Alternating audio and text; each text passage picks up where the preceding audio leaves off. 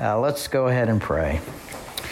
Uh, Father, uh, this is your world, and the earth is yours and everything in it. So we appreciate the beauty of the world around us, particularly in autumn. But we also live in a uh, bewildering um, society and culture. Uh, so help us to understand that and help us to make the best use of our time and uh, just to apply our hearts and minds to understanding what uh, Dr. Trueman has to say, say, to us so that we might uh, be positively influenced. And I ask this in Jesus' name. Amen. Um, this is the uh, this isn't a link. If you want that this article, uh, this is an article, uh, actually a positive one. You can take a phone, a camera, phone picture of the screen if you want, uh, but take it quick because it's not going to be up there too long. About a, a young woman about the age 15, she decided she was transgender and she started, started taking uh, testosterone treatments and was in a transgender community, both in person and, and significantly started online. And then she detransitioned, and it's a very well written story. She's 23 now. Um, it's, lo- it's a long paper, even if you take out all the gaps in the pictures, it's still about 15 pages long in like 11 point, 11 point type. Um, but it's fascinating, and I'm going to bring up uh, a thought or two related to something from there that relates to something we're going to talk about uh, tonight. But the first thing we wanted, I want to play a game called Guess the Parody. Um, do we have? Do you have the volume up? We're grateful that you're here with us. Do either of you have any questions for Miss Pentecost? I like your eyes. Oh, thank you. Yeah. Do you like her? That's only coming from my. Yeah, maybe she'll let you borrow it. When you're older, when you're allowed to wear makeup. Yeah. Of course. Yeah. Well, one of the things I think is great about Can you hear it? Pentecost is she reminds us that we we follow a God who calls us to not conform to things of this world. Uh, that we're supposed to be transformed by the renewal of our minds. And that means that what I think today may have to change tomorrow if I continue to renew my mind. And it's so cool that we serve a God that calls us to continue to grow and continue to, to change into something new uh, and to not be bound by the ways that the world confines us sometimes, that, that we're supposed to live differently. Uh, so I'm so thankful that you're here with us. As am I. Yeah, all right, let's pray. God, we give you thanks uh, that you have sent us Miss Pentecost and you have called her to a life of service and preaching and pastoring and taking care of your people. We pray, God, that today the words that she might share with us in a bit uh, might challenge us to live differently when we leave this place. It's in your name we pray. Amen. All right. Sorry about that. The, I know exactly what's going on inside the display settings. It's set to play through my speaker, and it would take longer to go back in and switch that. It just, it, I didn't change it, it changed itself. Okay, again, was that par- parody or fact? Um, you decide. Here's another one. Don't be afraid that any anti-imperialist from the life hours must reflect such a surge of interest within its power base. Okay, Francis? Yeah, I think Judith's point of view is very valid, Fred. Provided the movement never forgets that it is the unalienable right of every man or woman, or woman to rid himself or herself herself, agreed?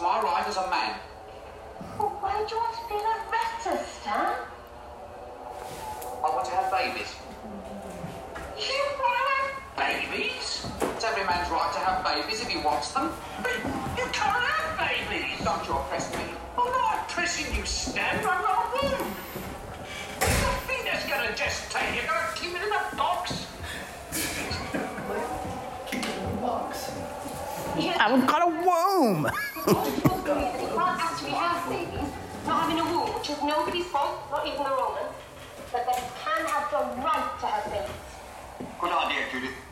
We shall fight the oppressors for your right to have babies, brother. Sister, sorry. What's the point?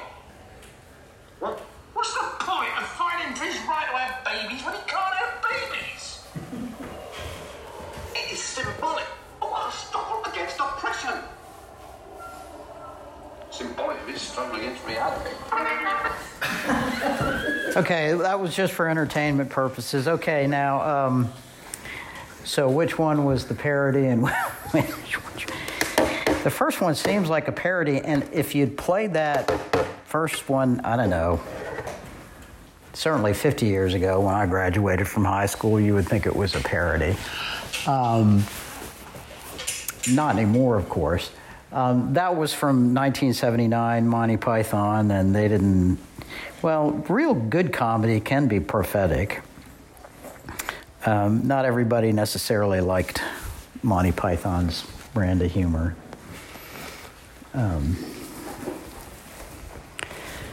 young men in college seemed to like it. Uh, chapter six Plastic People, Liquid World. Um, the view, uh, and we'll discuss those terms. What does he mean by that? If you read the chapter, you should know. Uh, the view of human identity as plastic, that is, human identity is infinitely malleable, or nearly so. And the view of the world as liquid, society and culture no longer have stable institutional foundations, enable the conceptualization of alternative communities such as the LGBTQ plus community. Um, not only that, nation, church, and family now mean just about anything we want. Uh, we could spend an entire discussion about the culture and politics of that. Um, the family can be two mommies. I haven't read it. I mean, I haven't seen the video. Uh, Dr. Phil, what's he a doctor of, or is he actually a doctor? Um, had a, a, show on where they discussed cancel culture in some terms that were not uh, that, that that have been canceled. And one of them was mom and dad. And there was a, a person on I, I read part of the transcript person on discussing why this was this was a good idea because it was oppressive because there are families that are that are moms and mom and mom and dad and it hurts people's feelings if they're from a family like that, if you say mom and dad. I'm not making that up. That was a real person on a real show, just, you know, like yesterday or the week before. Um, the framework of plasticity and liquidity. The reality of plastic people and a liquid world can be better understood through the concept of personhood, the politics of recognition, and the idea of imagined communities. And we'll, we'll sum up what uh, Dr. Trueman says in this regard. But first, the idea of liquidity when it comes from the world. Uh, Trueman does not mention where he gathers this idea from in this book, but he does in his first book, which this book is based on, although it's not a summary. Uh, where does he get the idea of a, a, liquid world, or as it was first called, uh, liquid modernity, which is comes from uh, this is a sociologist. Sociologist is like the study of people and groups. Zygmunt Bauman, 1925 to 2017. And I think the first edition of Liquid Modernity came out in 2000. And this is what he says about it, although, of course, these are just, you know, blurbs and pull quotes. And he's more complex than that. Liquid modernity is the growing convention, conviction that change is the only permanence and uncertainty the only certainty. And he prefers this term to what has been called postmodernity. And I think he's right. Um, postmodernity, well, first of all, it's at this point an overused term. And I think uh, how he describes liquid modernity really is more apt. Anyway, in a liquid modern life, there are no permanent bonds, and any that we take up for a time must be tied loosely so that they can be untied again as quickly and as effortlessly as possible when circumstances change, as they surely will in our liquid modern society over and over again. Um, Trueman doesn't adapt this exactly lock, stock, and barrel. Uh, but he adapts it and builds on it, uh, and adding to that the idea that the, the, the foundations, the institutional foundations of identity in a modern world, there's more to them than that, but family, church, and state are no longer on solid ground. We might say biblically they're on shifting sands, um, or that the foundations are crumbling, but we would say in contemporary discussion, they have become liquid. The first question he deals with is, is what is a person? And, and again, this is what Dr. Trueman says, although I think he's basically correct. Um, a person is more than his or her own physical or genetic makeup, as important as they are. Physicality, by the way, is very important, although Trueman doesn't go into uh, Genesis and resurrection and versus you know eternal spiritual existence. Um, Christianity, the gospel preaches the resurrection of the body, not eternity in heaven in a disembodied spiritual state. But we are more than our physical or genetic makeup. A person is someone with a particular history Though we perceive ourselves as free agents, our sense of personhood is constituted by the social relationships we have with other people. And he says, we do not simply wish to be free, we also want to belong, to be accepted and affirmed. We, we want to be part of a community that both accepts and builds our identity, our sense of who we are, our personhood. Um, Okay. The politics of recognition is another one he says is important for understanding the idea of, of the current state we find our in. And this is, I, I, I, cannot put my finger on exactly, okay, what are the differences between this term and the term the politics of identity? And I don't know if there's really any difference, except this is, I think, a better and more precise term if you call recognition, he talked about last week, well, not last week, but in last chapter the week before. Recognition doesn't simply, oh, there you are, I, I see who you are. Uh, it's, it's asserting that you have a right for a group, a community, to recognize you as who you are and accept you as you are so that you belong to that group. The recognition in the politics of recognition is the kind that is given to us in the act of belonging to a community by having our identity as part of that community recognized. So, this is what the demand of not just the LGBTQ community is, but it's, it's in effect the demand sometimes of Christians. we demand that society recognizes who we are. We're Americans, but we're Christians and American Christians have freedom of religion and freedom of speech. Um, same thing with uh, uh, racial politics. Uh, the, the demand to be recognized as, as fully equal with everybody else, no matter what your race is or religion. The politics and the politics of religion is about who gets to control the framework of recognition the set of cultural standards and expectations to which people must conform to belong to a given community. Um, that clash about who's going to get control of the gateway, so to speak, of cultural standards and expectations is what, in other terms, is called the culture wars. Um, so you let me does the picture come? Yes. So um, th- this is a good good example of the politics of recognition and action. It's not about the cake. No, it isn't about the cake.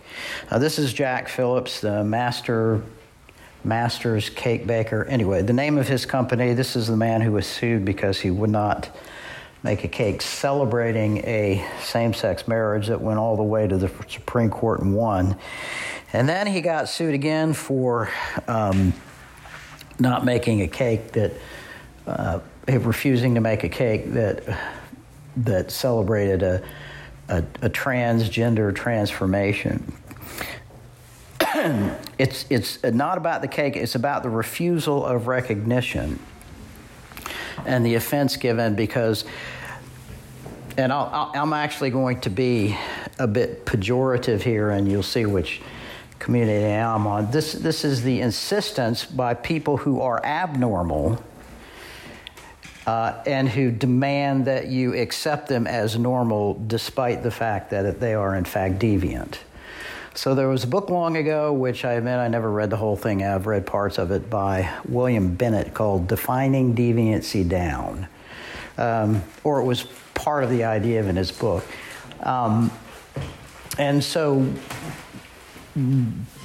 LGBTQ uh, community, and we'll see what that term means, are demanding that we accept their chosen sexual identity as equal and normal to everybody else's identity. And Christians say, well, no, it's not. We can tolerate it in a pluralistic society, but we aren't going to celebrate it. And that's not enough because that is non recognition. Um, anyway. Um, the, the Oh, that was just the picture disappearing. I said, why didn't the slide change? Imagined communities. Any sufficiently large community, and Trueman points to the nation state as an example, is constituted by members who must imagine that they hold things in common that give them a coherent identity as a body of people. If you can't know everybody in your community, usually it's just about anything beyond your family. I grew up on the eastern shore of Maryland, which is small enough, in a small town of 4,000 souls. I think now the population is still 4,000 souls, and I can actually think of a of a an eerie supernatural movie that would make those out to be the four same 4,000 souls from 50 years ago when I when I graduated from high school there. Anyway, a small town. I didn't know everybody in that town. Uh, knew a lot. A lot of people knew me. Some of that was fortunate, some wasn't. And it was still like an imagined community, the Pocomoke community. Um, but anyway, if, if a community is big enough that you don't know everybody, somehow there has to be a shared set of conceptualizations, ideas, sensibilities, collection of things by which the members of the community conceive of themselves and accept others as members of that community. And Trueman points out uh, correctly that this doesn't mean that the community is simply in your imagination. Imagination just means it's not you. You cannot possibly know everybody or be physically present with everybody in that community. Um, and that applies to any community big enough, and it certainly applies to a, a nation state. Um, anyway, again, stop me if you have any questions.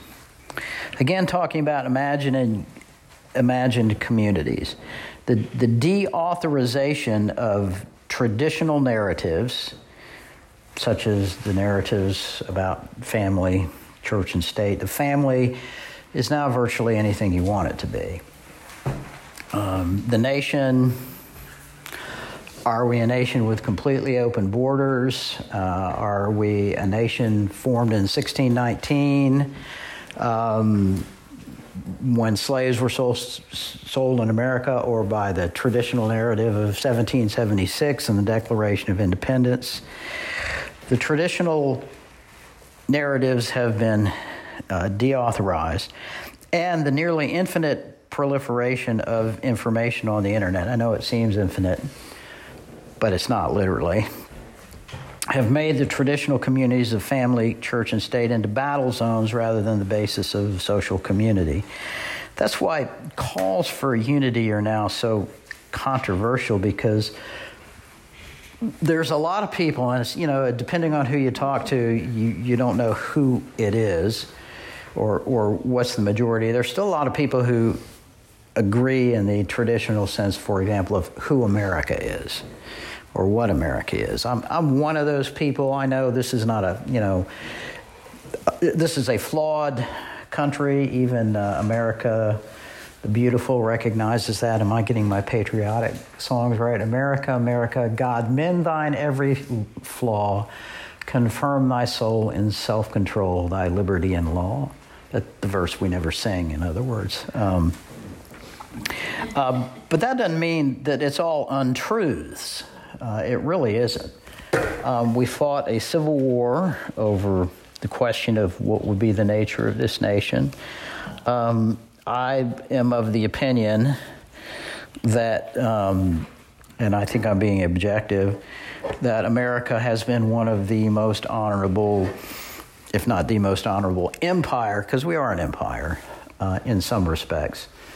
Not, not, not in the pejorative respect that has ever existed. Um, We've had our uh, issues and problems uh, slavery, racism, uh, jingoism.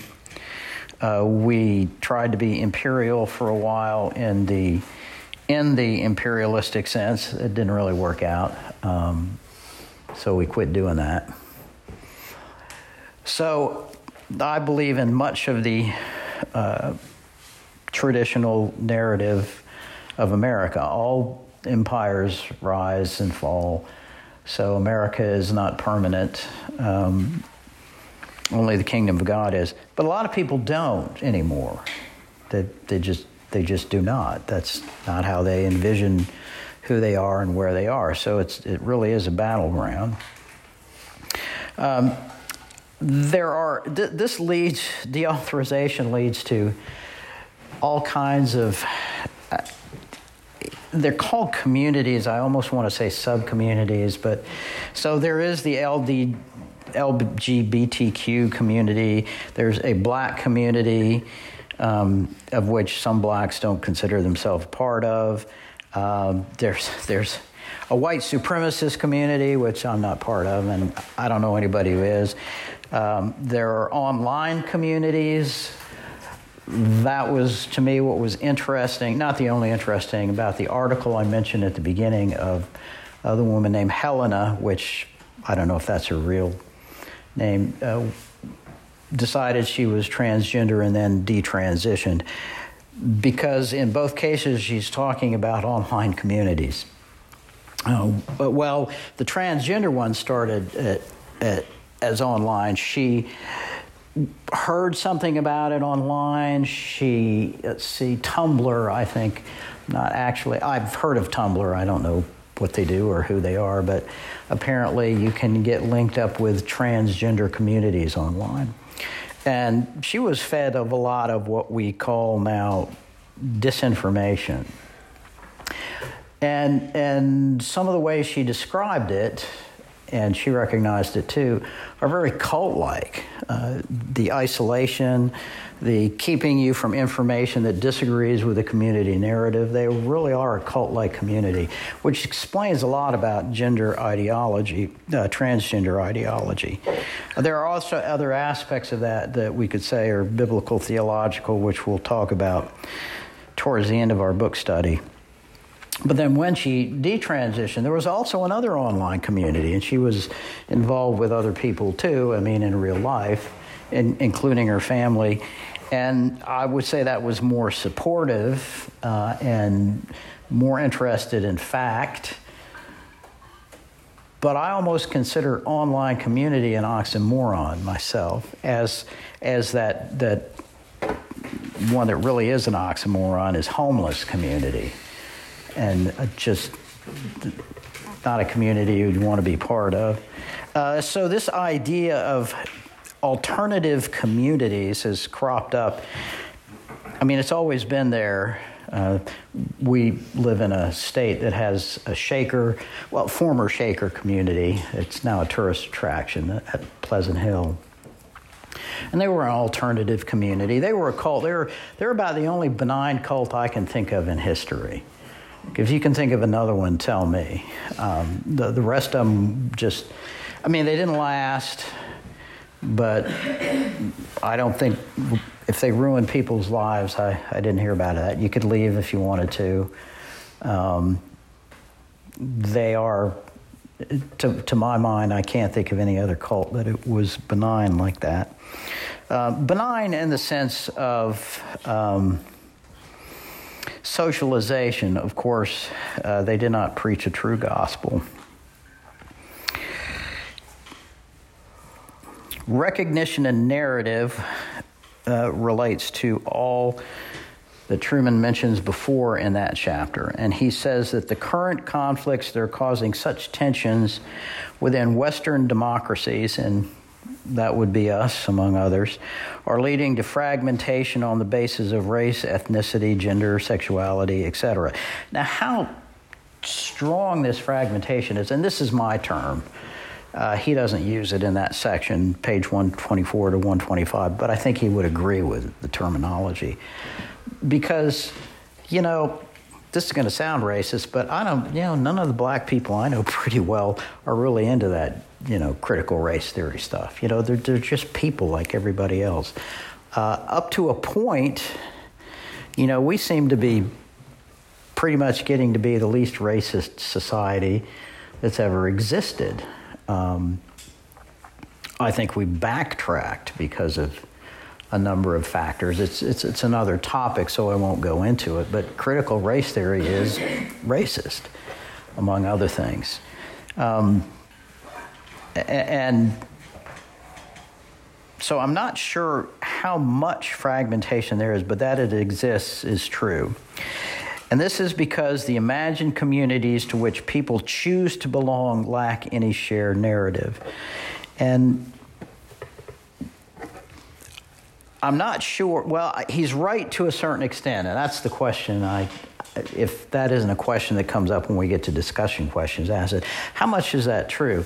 Because, first of all, we have the shared narrative that we're all human beings. We're stuck in this world together. And then oh, there are some people, admittedly, it's becoming uh, less and less of a percentage that, that share a belief in Christianity. And then there are some who share a wider that share a belief in God. There are a lot more nones now. Uh, but there is fragmentation. There are people. Uh, I'm sure you've had the problem that there are people in your extended family that it's like, well, we won't talk about religion, politics, or national narratives because it just leads leads to, to, to arguments. I've had that experience myself. So I know it exists on a personal level. Um, the, I think this is the last thing. Yes. Um, not the last thing that he says, but human selves exist in dialogue with the terms of just about the last thing, though, that Trueman says. Human selves exist in dialogue with the terms of recognition set by the, by the wider world. Who are we going to be recognized by, and who do we care about? When that world is liquid, those terms are set by the loudest voices and the most dominant narratives. And so cultural encounter becomes basically political shouting matches, as I'm trying to show in this montage here.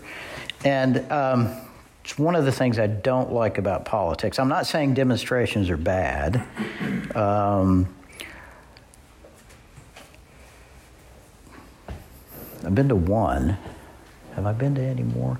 I went to a pro life pro life rally in Frankfurt many many years ago, but it was pretty sedate. I mean, uh, to tell you the truth. Um, any questions on substance, uh, disagreements on the summary, anything else you want to bring up in this chapter that uh, Dr. Trueman said, or any clarifications before we get to the discussion questions? Okay. Um, we can we don't have to take these in turn. So I think I'll just read all. I've got two pages. He had a lot of questions, and I think I kept every single one of them, and then I added a couple, uh, or three or four. How do you think Carl Carl well, Trueman? That's autocorrect. Uh, Trueman is doing so far with his analysis? Is, is he apt? Is he cogent? Does he make sense? Is he actually describing the real world? Because I'm sure he wants to be doing all those things. How many American institutions, oh, this is the first two questions are mine civil, religious, educational, etc.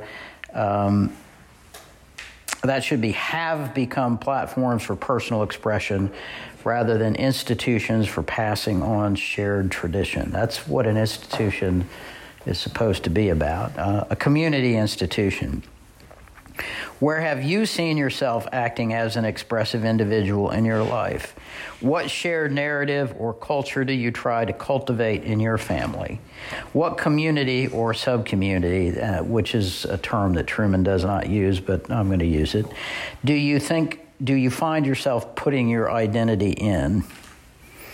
Um, like you could be, you can be a Christian, but you can also be part of a bowling league if you want to. Um, anyway, I'm going to read them all, and then I'll go back to the beginning. Um, what are you willing to do, and how far are you willing to go to defend your values in today's society? I added the "What are you willing to do." In what ways are our current times unprecedented? In what ways are they not? In what ways is the church an imagined community? In what ways is it not? The gospel is a narrative and a meta narrative. A meta narrative is a narrative about all the other narratives or you could say a worldview. The gospel isn't just a community narrative or the club rules or something like that. We are trying to say that this gospel explains reality for everybody. That's what I mean by a meta narrative. In what ways can or should we work to make it the dominant narrative?